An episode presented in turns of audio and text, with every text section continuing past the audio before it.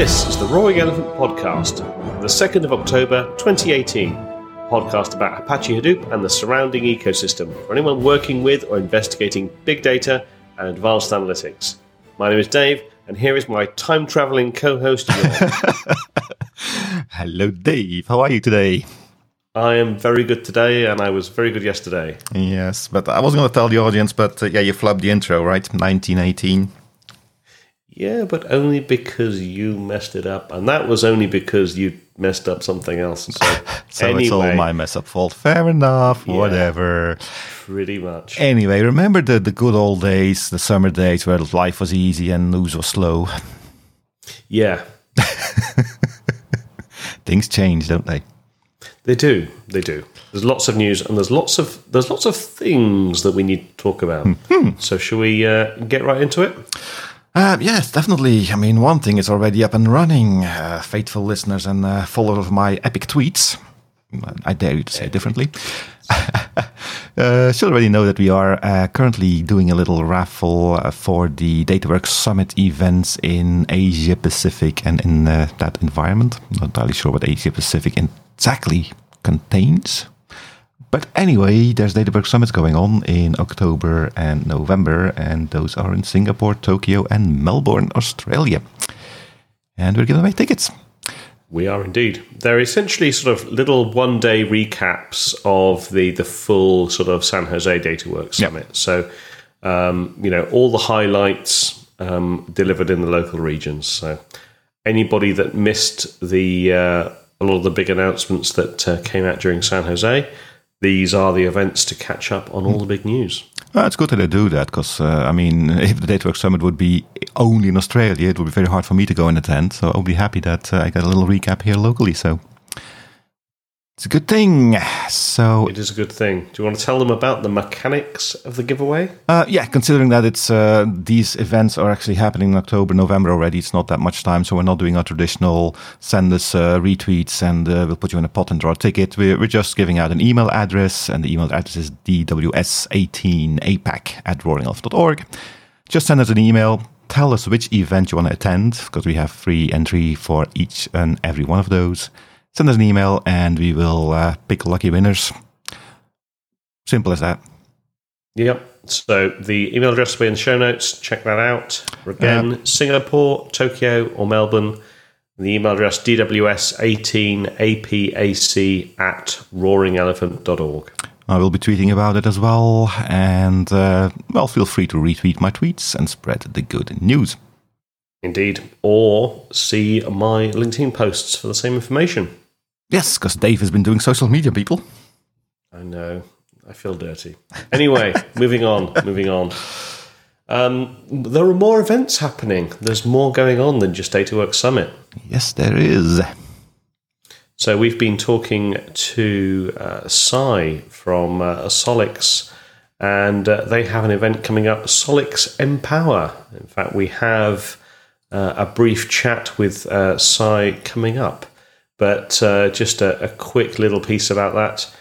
Um, we have some free tickets. More about it after the intro. But if you're interested in, I would say, applications running in a big data world, then uh, then Solix Empower might be an interesting conference for you.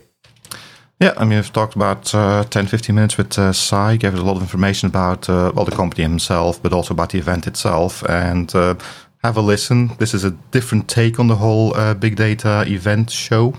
So uh, I think it's uh, interesting. It's in New York, so it's a bit far away for us to attend, I'm afraid. But, uh, well, I'd say let's, uh, let's Sai do the talking. Indeed. So, Sai, thanks for joining us. Um, welcome to the Roaring Elephant podcast. Uh, thank you, Dave. Thank you, Jhon. Welcome. So, perhaps uh, perhaps introduce yourself to the audience, give them a bit of a flavour as to who you are and, and what you get up to. Okay, perfect. Uh, my name is Sai Gundavalli. I'm founder CEO of uh, Solix Technologies.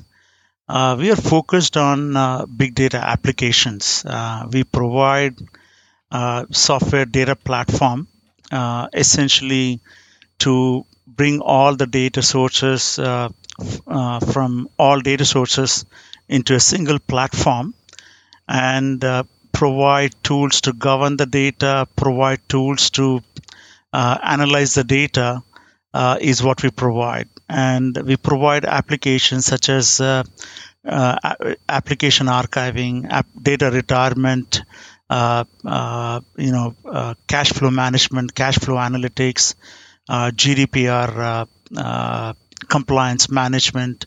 So we provide bunch of applications on top of our data platform. So essentially, this is a software that big enterprises use uh, for uh, optimizing their cost uh, with our archiving. We help them to optimize uh, their storage costs, compute costs, etc.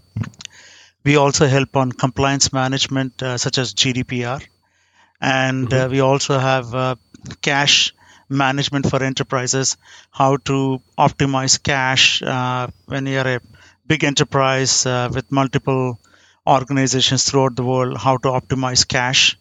And then we also help them on cloud optimization, what data should be on uh, cloud, what data should be on premises, etc. We also provide that. And then finally, we also provide customer 360 degree. We help companies to analyze the customer, uh, what to sell, you know, uh, what's the upselling opportunity, cross-selling opportunity to each of the customers. So it's a it's an application framework on top of big data. Nice, right. nice. So, from um, one of the things that Jon, Jon pointed out to me is actually you've been you've been uh, there for, for over twenty two years, and you're you're one of the the founders. Is that correct? I have been uh, in business for last twenty two years. I've been uh, part of like a bunch of startups uh, way right. back when the ERP was just emerging, etc. Since then, I've been an entrepreneur. Uh, this yeah. particular company uh, is from 2003. Okay, okay. So uh, it's it's it's interesting because I was going to say it, it almost sounds like it, it's a it's a hot new startup all focused around you know, the enterprise nature of big data. Yet you've you've been sort of in this space with uh, with some of the ERP solutions for for a lot longer. Yes. Yeah. Excellent. All right. So you originally uh, you reached out to us, uh, and thank you for that, mm-hmm. to, to, sort of see if we'd be willing to um, have a, a, conversation around the conference that's coming up, this uh, Solix Empower. So um, perhaps you could uh, tell us what what Solix Empower is all about. So started this Solix Empower conference around two years back. The mm-hmm. reason for us to get started on that. Mm-hmm uh, if I look at all the big data conferences that are out there, they're all primarily focused on infrastructure, such as Hadoop infrastructure. You mm-hmm. look at Strata conference, uh, Hortonworks Summit, etc. It's all about like a uh, you know Hadoop infrastructure, etc. But at the same token, uh, if you look at Gartner and Forrester reports, uh, they claim that you know majority of the implementations are failing. Uh, what the problem that we are seeing, you know, you have an answer looking for a solution, uh, looking for a problem. You know, you've got this huge infrastructure, and people are trying to figure out how do I use this to solve what problem. And uh, and most of the enterprise have just been okay. It's a free download. Let me just download it and start playing with it. Mm-hmm. But uh, you know, companies have not been able to create a scalable uh, multi-solution kind of a platform yet and that's what we saw as an opportunity and how did we arrive at that we started our journey as a application archiving company we help companies to archive you know peoplesoft sap jd edwards ibm applications etc we provide application archiving and structured data is a very important uh, data set in an enterprise in order to do that archiving, we need to understand the metadata, we need to understand the governance aspects of the data, etc. Mm-hmm. When we solve that problem, uh, and when we saw, you know what, Hadoop is a you know commodity storage, and uh, we can archive it to a platform like Hadoop, made like a lot of sense. Mm-hmm. And then we said, like, look, Hadoop can also take care of unstructured data and semi-structured data as well so then we created a in an archive platform for all data in an enterprise. And the use case was cost, reduce cost, reduce, uh, you know, co- uh, uh, re- reduce your uh, database sizes of your production applications. You improve the performance, and then you also re- reduce the cost what you pay to database vendor, application vendor, etc. Because they're generally based on the number of CPUs, etc. And that's how we started our journey to provide uh, enterprise archiving application on top of the uh, on top of Hadoop. And then we extended the same platform to bring in active data. Uh, you know that's that's what you know uh, everybody calls as a data lake, etc. Mhm. But when we combined active data and the historical data, all of a sudden it has become a, a gigantic data platform where we have optimized the ingestion both from a uh, you know uh, archive ingestion for archiving, which is generally moving the data, meaning you copy the data and then you delete the data at the source. That's what is moving the data. Whereas for a data lake, it's just copying the data. You're not deleting any data at source, etc. So we use the same ingestion strategy, both ingesting for archiving purpose as well as ingesting for uh, active data purpose. And then we are providing governance on top of the platform as well, like uh, who can access what data, etc. When you bring in data from multiple data sources, etc., you got to uh, have a good data governance in terms of uh, accessing and all of that. And then the third thing that we built is like a, now that we have all the data, how do you unleash the data? We have built an API framework where we provide any data set as an API for third parties to build analytics or uh, for an enterprise to build analytics on top of the platform. Uh, so it's a, it has become a complete platform for ingestion governance and data preparation for analytics. And we provided pre-built analytics and pre-built applications such as application archiving, email archiving, document archiving, or uh, application retirement and uh, GDPR compliance. Uh, so those are the applications that we kind of really built. So that's how we kind of built as a platform, and we felt enterprises need to understand how to monetize this data. So this conference is all about, you know, you know, application providers on top of big data. So in a to a law to a decent extent, I can really compare. We are like a more like an Oracle applications.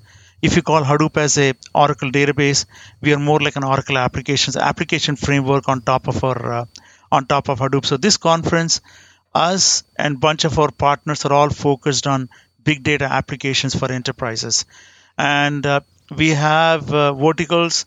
We are doing something on healthcare, for instance. You know, we're bringing in people from the healthcare uh, to talk about data-driven healthcare. Mhm. We also have a panel on banking, data-driven banking. Uh, we also have a panel on uh, pharmaceuticals. You know, we have companies like a Merck or Coming, etc., talking about like a data-driven pharmaceuticals. Uh, and then uh, we're also uh, doing on um, insurance as well. Again, these are all industries which have like a massive data, helping them to monetize data for cost optimization, cash optimization, compliance optimization, cloud optimization, and customer 360 degree. And are they then actually talking about how they did it, or the lessons learned, or are they going to draw the whole architecture on the screen somewhere? Or what kind of talks? Uh, what, what, how's the, the the content of the talk structured? We have two, totally three uh, segments. You know, one is on the business side. We are primarily bringing uh, uh, executives uh, on the business side to talk about, you know, a bring some customers to talk about how they've done, how they've solved a problem, and then we're also bringing some industry experts in that. What can you solve uh, as well? Yeah. and uh, so it's uh, primarily on the business side focus primarily on what can you do and, and and also examples of what have you done then we have got a technical panels which is focused on uh, dig deep into technical how did they solve it uh, and then third we have uh, actually partner section where we'll have partners who will kind of really available over there as uh, booths, etc., where they can showcase, mm-hmm. demo uh, some of the solutions as well. So these are all big data applications across business, technical, and uh, and partners. So you mentioned that there's uh, a number of a number of partners sort of uh, speaking. Who are the who are the, some of the sort of the key people that that uh, people sessions should look out for, or booths they should seek out? Who who are some of the the top folks there? So we have uh, uh, companies like uh, IBM is sponsored. Obviously, the, the big one is Hortonworks. Uh, both uh, uh, Rob Bearden, the CEO, and uh, Scott Gnau, CTO, both are attending the event, and they are going to be the keynote panel. Uh, and besides Hortonworks, we'll have IBM, NTT Data, uh, L&T, to name, and there are like a bunch of other companies that we are in the process of getting. So, so you'll see you know all major companies, all major SI partners who are involved in big data applications. But the names I mentioned are some of the ones that have uh, signed up for the New York event. And uh, in terms of customers, uh, you know, uh, Citibank, uh, Merck, uh, AIG Insurance, you know, a bunch of other companies. you know, we are the agenda is on on our website www.solixempower.com. So you have uh, uh, you know some of the panel members. Uh, we just announced yesterday about 25 speakers, and uh, we are still in the process of uh, announcing a few more uh, in the next couple of weeks, etc. So it it'll be. I think these are some of the sessions and partners over there. Excellent. And so, for, for those that are thinking about that, this sounds interesting and are within a sensible travelling distance, who who are the kind of attendees that you think would get the most value out of uh, coming to this conference? This one, you know, primarily. Uh, so if you look at, there are two, three major things. You know, one is uh, on the business side, we want to inspire enterprises on new ideas, what they can do with data.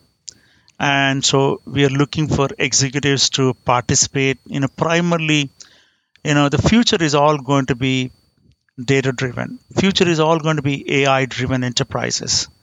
And we want to inspire in terms of how they can transform themselves into uh, to ai driven uh, kind of an enterprise so there will be ideas innovations that we will be presenting uh, you know, for instance, like even chatbots, how we can automate your entire customer support uh, uh, using digital labor.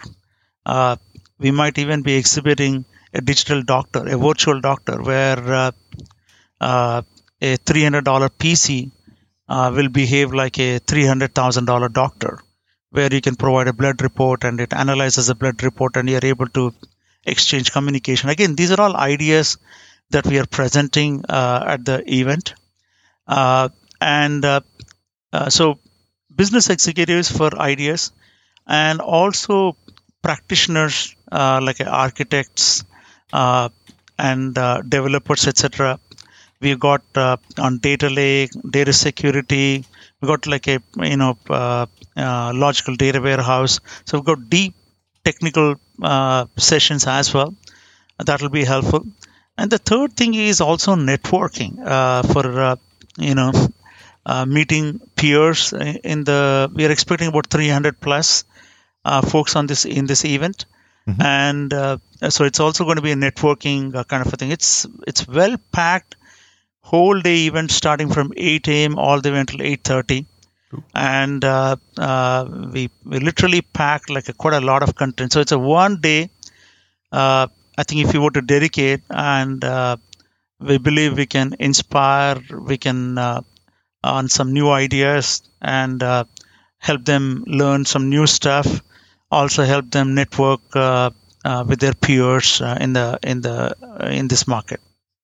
So the the dates for the conference and the, the logistics around it, the venue, that sort of thing. Yeah, this event is in Metropolitan events in uh, New York. It's on November 1st.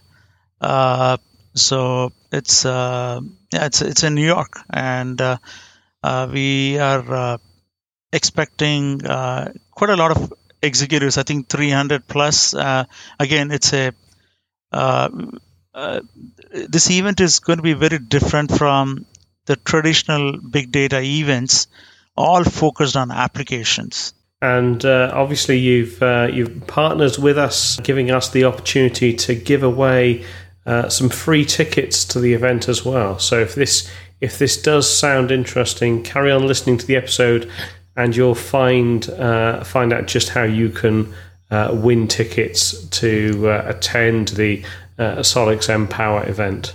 But if not, if you're not lucky enough to uh, win those tickets, then you can go ahead to empower.solix.com and uh, find out details there. All right. So, if anything, uh, is there anything else that you'd like to mention about the event? Anything that you're particularly looking forward to? So, uh, we have done two events so far. You know, the very first event we did in uh, Bay Area, Silicon Valley, around two years back. Mm-hmm. Uh, we had close to about 300 attendees.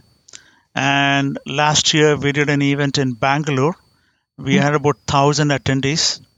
And wow. uh, and uh, this one uh, we are targeting about 300 attendees. And uh, we met our target number literally two weeks before the the event. Uh, so I expect same thing to happen over here. We are getting sponsorship from TiE New York, which is a TiE is the Indus Entrepreneurs uh, Forum, uh, mm-hmm. and uh, TiE New York, TiE New Jersey, and uh, TiE Philadelphia, and uh, plus uh, you know some of the partners that we are working with the, the the local analytic association is also sponsoring the event. They're also going to be there, uh, analytic practitioners, uh, and uh, and also you know partners are also going to be bringing their prospects and all of that so I, the people i think the the industries that are out there the pharmaceutical industry the financial services industry and uh, uh, uh, even insurance industry etc i think this will be a great place to kind of really come and uh, uh, network and uh, and i'm pretty certain you will uh, leave the day uh, that you learned something and uh, you also uh, got inspired. And that's the that's the goal and that's what i'm really hoping for uh, we'll repeat that uh, this time as well. Fantastic. All right so there you go november the 1st the metropolitan pavilion in new york 8:30 a.m. till 5 p.m. Solix Empower. Be there or be square. With that, I'd like to uh, I'd like to thank Sai for, for joining us and uh, telling us about uh, Solix and Solix Empower. Look forward to you and hopefully you have a great event. Thank you, Dave. Uh, thank you, Jhon. Thank you for this opportunity. Thank you. So again, thanks to Sai for walking us through Solix Empower and uh, all the exciting things that uh, you'll find there. Um, if you are interested in attending the event, we have some free tickets that uh, we can give away. Much in the same vein of our DataWorks Summit uh, ticket giveaways. Uh, in this case, just drop us an email to solixempower18 at roaringelephant.org. Uh, again, email address will be in the show notes. Look out for Jhon's tweets mm-hmm. and my LinkedIn posts. And if you're interested in attending, yeah, and that's the way to get there. And if you want to attend, and if you do attend, and you want to talk about it afterwards, get in touch. We might just get you on the show. Indeed. And that's all for the events, isn't it? No, it's not. No, there's more events. More events. More events. Um, yeah, this this episode is just packed with eventy stuff. Um, so if you like your events, uh, this is the one for you. Anyway, um, coming up soon, we have H2O World. Um, for those that aren't familiar with uh, H2O, think of all things uh, data science and AI related goodness. Um, we are involved, we are engaged with the team there, and uh, we may even be attending. Yes, uh, apparently it's the first time that this uh, H2O AI World event is being held on this side of the Atlantic pond, because usually this is done in the US, but this time they're mm-hmm. in London, the end of October. Yep. So it's uh, close enough for us to be reasonably affordable to go. Indeed. And uh, they've reached out to us, and we've reached back, and uh, things are in motion. So keep an eye on this uh, on this place, and you never know what pops up. Indeed. Look out for the tweets and the LinkedIn. So, plenty more news now. Uh, we actually have uh, a special news article where we're joined by Sanjeev and CG from uh, from Streamlio, who have some great news to tell us about Apache Pulsar. Um, so, Sanjeev, CG, um, welcome to the podcast. CG, you know this is your. I think uh, you know, you've been with us a number There's, of times now, so you're an old hand at yes. this. Yes. we should make him an honorary uh, co-host. Indeed, indeed. But uh, Sanjeev, welcome, welcome to the Roaring Elephant podcast. Thanks, Dave. So maybe um, Sanjeev, if you start, just tell us, uh, give us a few words about you, um, what you do at Streamlio, and, and what you what you've been involved in with Apache Pulsar. Uh, hey, so I'm Sanjeev. Uh, my background is you know distributed systems, uh, in particular real-time stream processing um, and message queues and so on. My background is you know Google and and Twitter.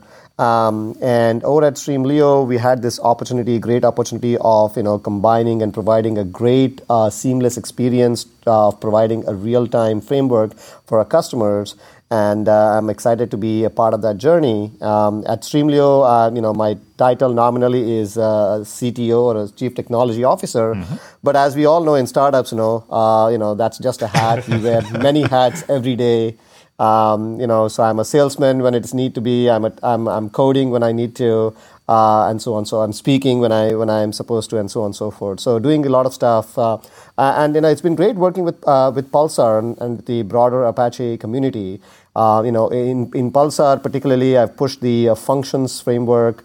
Um, which is uh, providing a very simple yet lightweight framework for doing computations on on Pulsar as uh, you know native computations as opposed to depending on uh, an external system. All right, excellent.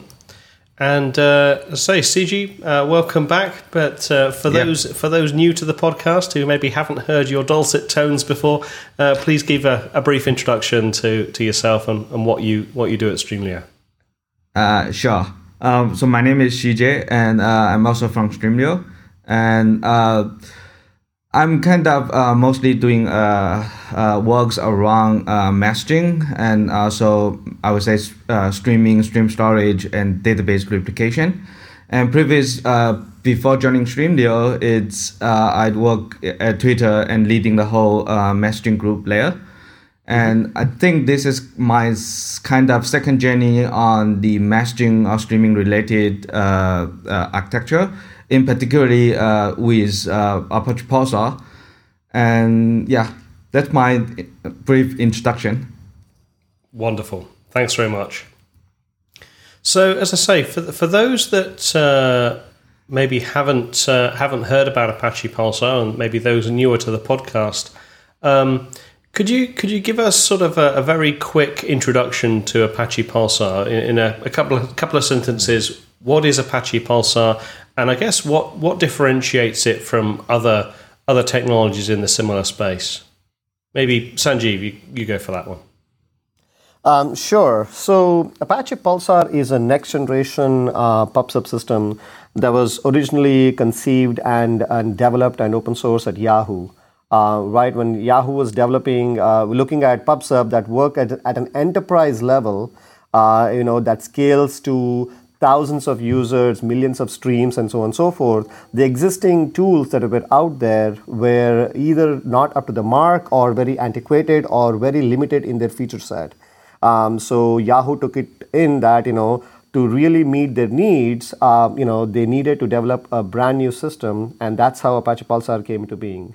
Uh, but you know, as Apache Pulsar has evolved uh, as an Apache project beyond Yahoo, it is more than becoming a, just a pub sub system. It's becoming a message queuing system uh, because you know message queuing something that's that's coming out of PubSub very uh, very seamlessly, um, as well as it's a compute framework um, and a storage framework as well. So, you know, right from the roots of PubSub, it has morphed into a much more broader, um, uh, you know, uh, uh, uh an ecosystem uh, kind of a project.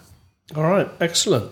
So, for, for those who uh, you know think this sounds interesting and would like to go into more depth, um, we actually had some time with CG and, and Matteo um, from Streamlio um, you can check out episodes 101 and 103 uh, most recently.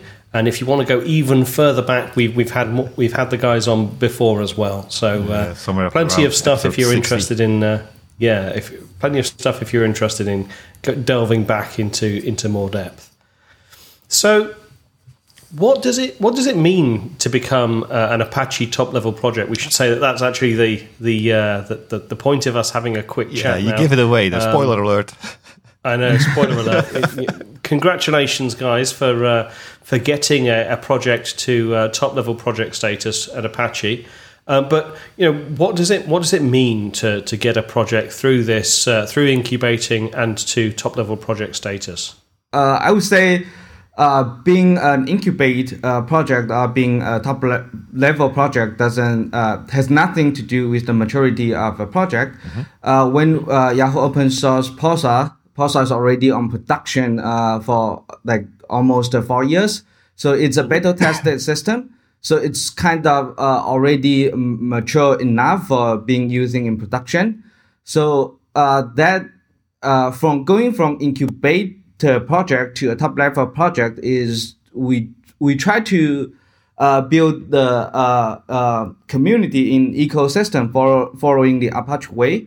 So that means uh, when we graduate as a top level project, that means uh, the adoption of Pulsar has became has growing into a, uh, a, level that is the whole community on the the, mark, the market thinking Pulsar is good enough to be widely adopted. And uh, from contributor perspective, is uh, Pulsar already established uh, uh community that is uh, contribute uh, code changes from um, multiple national enterprise from internet companies to traditional like retail related companies that they're making contributions. Uh, gra- uh, graduating as a top level project means uh, the community itself is large enough mm-hmm. to uh, carry on uh, all the decisions uh, with a PMC uh, organization, so they can leading the whole roadmap, and we have enough participate and also contributor to take the project into next level. Yeah, so, so it's much more a, a, kind of maturization of the whole project ecosphere around it, so that people can actually. For me, when I see an Apache label on there, I do see something that's not. It may be new and innovative, but it's there to stay. It's not going to go away anymore. It has some stability yeah. now. Yep. And it, it's it's an interesting thing that so many organisations get wrong. You know, people people are very good at at releasing code and open sourcing stuff, but a lot of people yep. are terrible at actually building communities around it. Yeah, so, yeah, yeah. you know, well done on.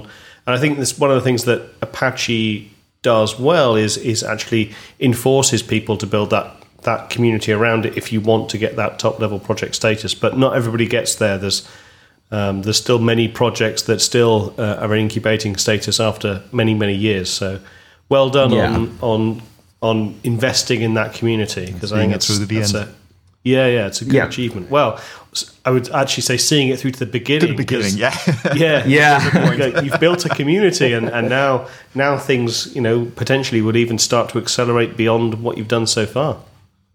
Yeah, I think it's a it's also an interesting uh, uh, as you said we like we really see like the community going from zero to like uh, I would say a lot right now, and especially it's not just happening in uh, uh, Silicon Valley, it also ha- happening everywhere. Mm-hmm.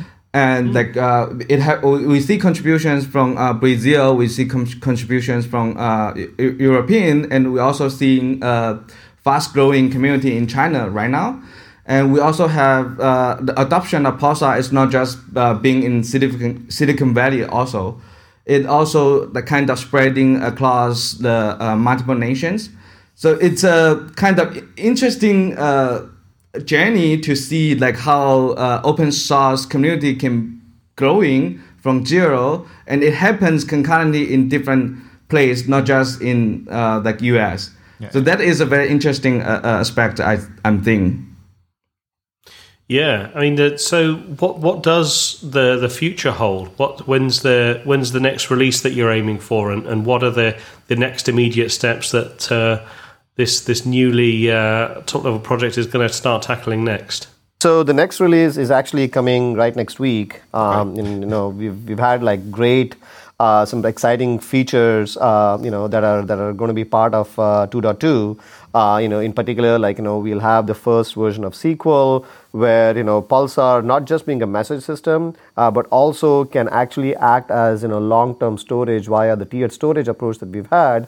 Now, once people are are putting a lot of the data in Pulsar, they're saying, you know what, I want to actually query this thing, thing and point my Tableau to it and and do some interesting analysis, right? So you know, SQL interface that we have sort of built in the in the last release is going to um, uh, provide them a seamless way of hooking their already existing data tools uh, and visualization tools to Pulsar and see what's going on in the system, right? So we, we anticipate 2.2 happening, uh, you know, anytime uh, anytime next week. Um, and, and, and beyond 2.2, um, you know, there are, there are a host of features that the whole community has been asking and so on. And so, you know, the, the development of Pulsar will, will hopefully go on in the same way that it has been going ever since it was uh, contributed to Apache, right? Uh, you know, the, the community will, will, will make decisions about, you know, what are the pressing items, what are the bug fixes, or what are the new features that they need. And hopefully it's not just, you know, in the community, and as CJ said, not just in Silicon Valley, but in Europe and uh, you know in Brazil and in China who are going to chip in with all those contributions and move this project uh, forward. Yeah, yeah, yeah. yeah. Uh, next week already, so uh, no time to party. Yes. Very small party. I mean, you've got the weekend, right? Oh wow, yeah. that's British partying for you. Yeah, there we go. Party at the weekend and then back to work on Monday. Um, all right. So, i anything else that uh, that that you'd like to like to bring up? Anything else you'd like to mention?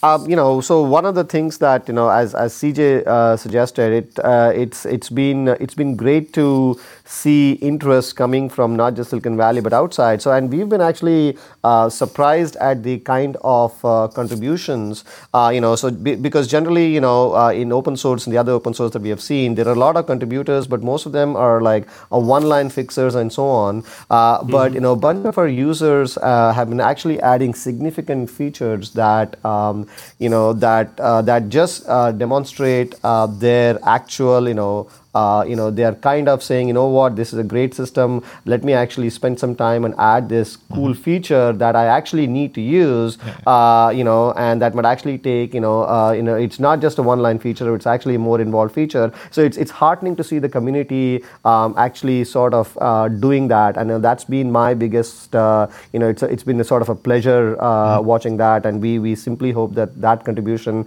uh, will continue and will continue to uh, come from more more quarters Excellent. Well, we'll have links in the show notes uh, pointing people to the, the GitHubs and uh, your site, so that if they want to contribute, they'll know where to find you. Yeah, definitely, and that's that's really good to hear because the, the the press release, uh, and we'll we'll put a quick link to that, I'm sure, in the show notes as well. Uh, mention you know a number of different organisations that are that are also you know working with you on this. So that it's it's good to hear that it's not just uh, you know it's substantial contributions that you're starting to see already. So great news.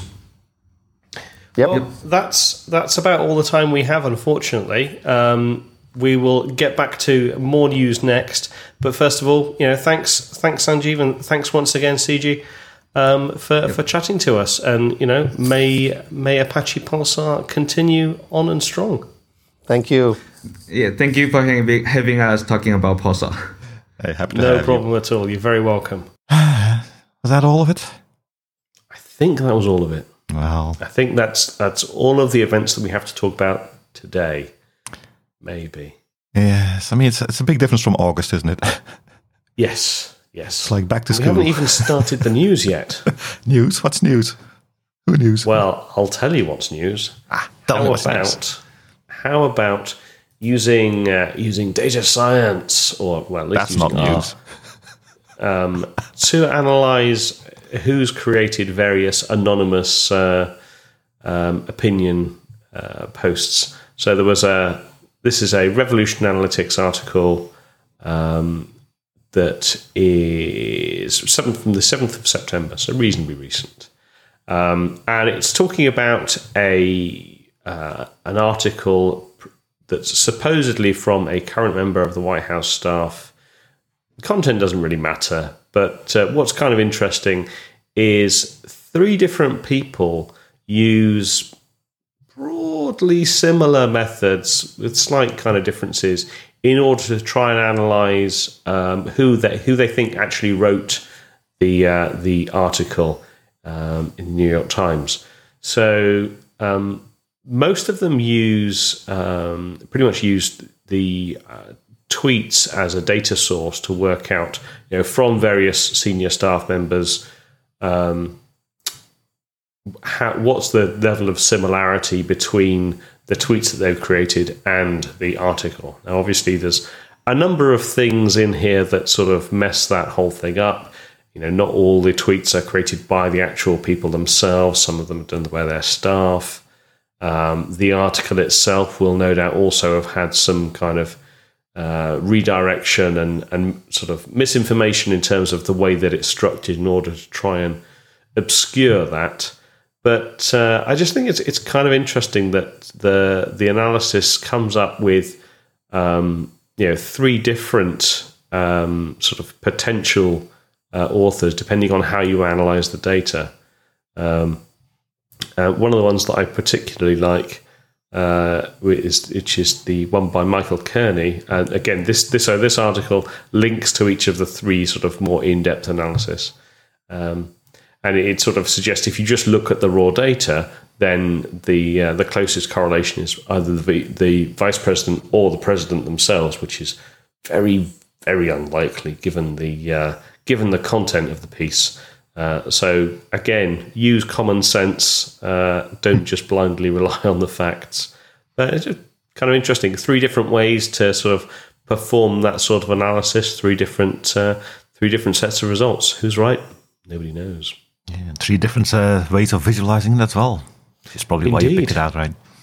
Admit it. Maybe.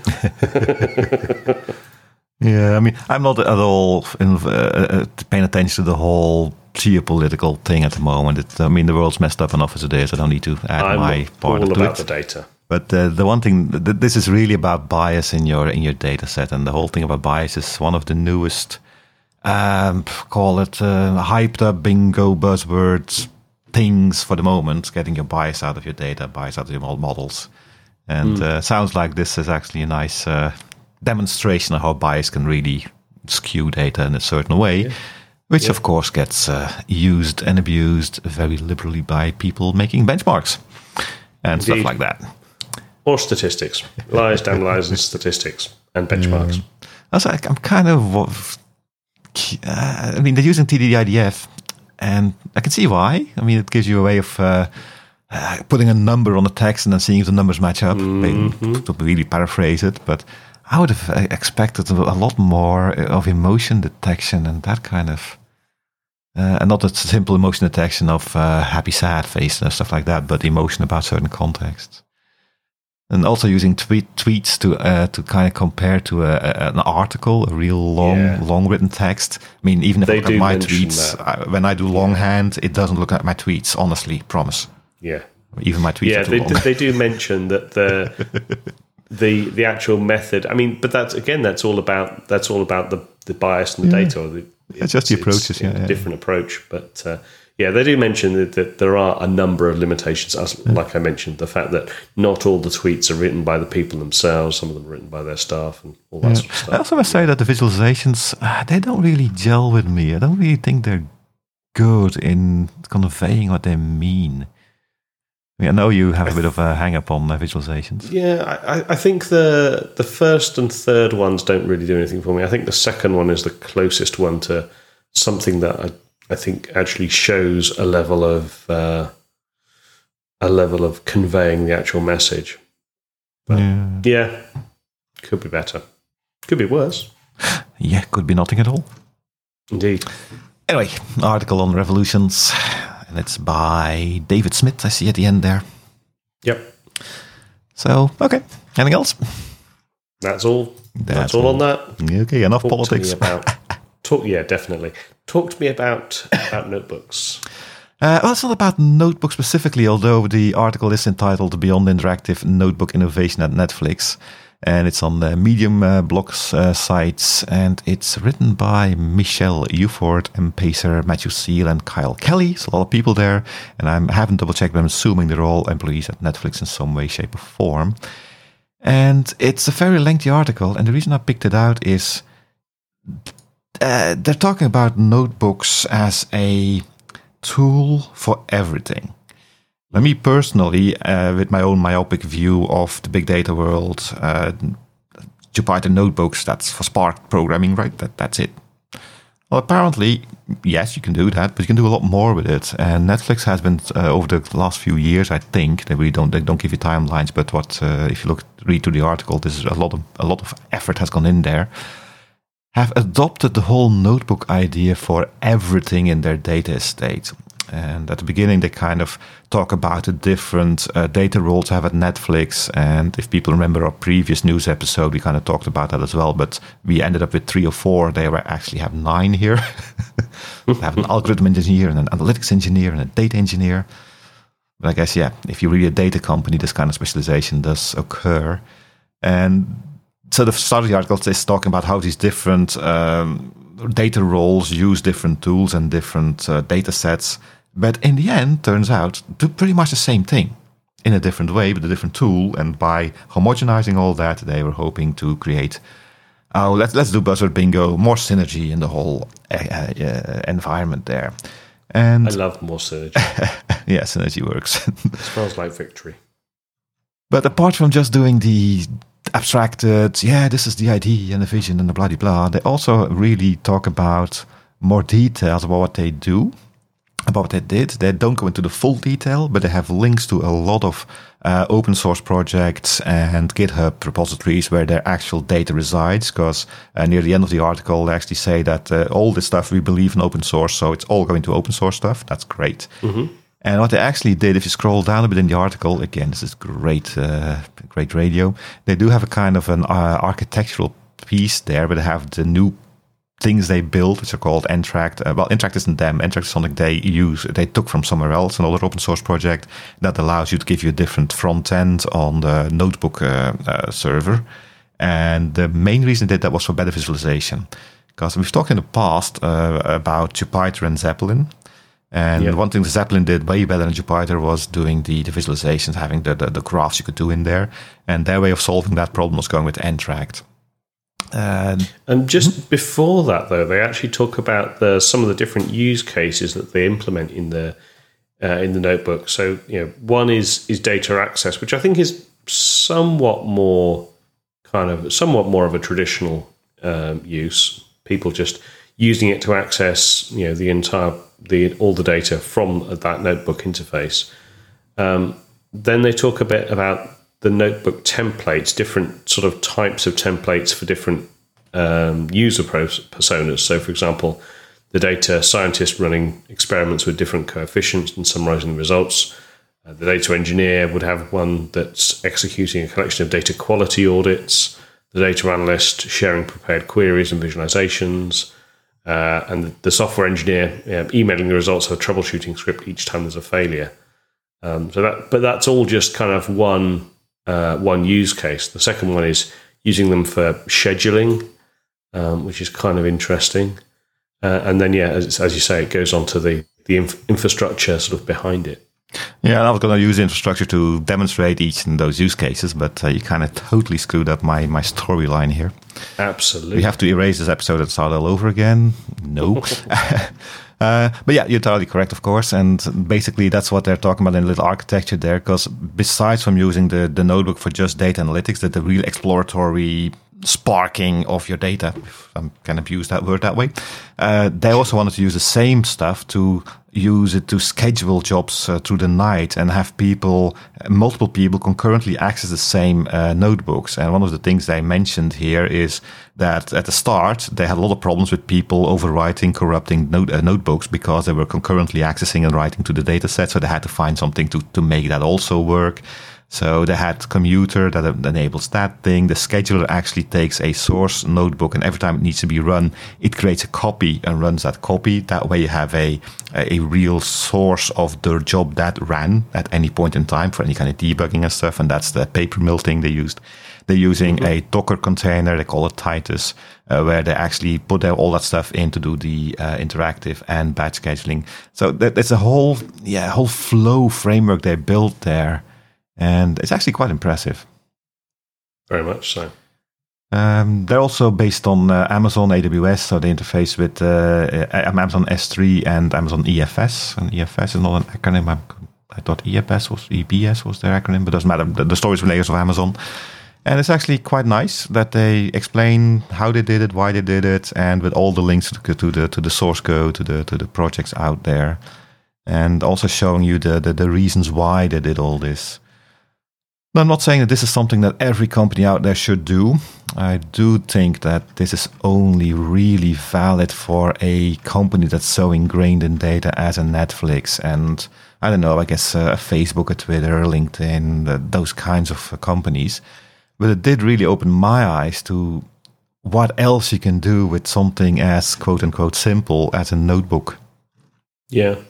And yeah, so, I think I think we've I would say I think we've only really scratched the surface of, of, of what notebooks could and will be used for in the future. I think you're, you're right there in terms of eyes being opened, and, and I think the, the opportunity is probably far larger than uh, than most people realise. I think yeah. as we see, you know, more of the um, uh, sort of multi-tenancy and multi-role and multi-user sort of things bubble up through the notebook architecture um, I think I think we will see interesting ways that notebooks start to get used more and more.